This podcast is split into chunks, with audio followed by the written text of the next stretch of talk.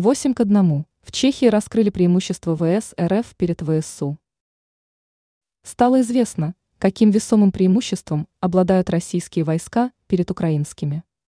В распоряжении ВС РФ примерно в 8 раз больше дронов, чем в распоряжении ВСУ. Об этом в четверг заявили в эфире чешского радио. Такой информацией поделилось объединение, которое занимается поставками дронов на Украину. У русских перевес 8 дронов, Прим. Ред. К одному признали на радиостанции. Глава объединения отчитался о поставке 2000 дронов чешского производства.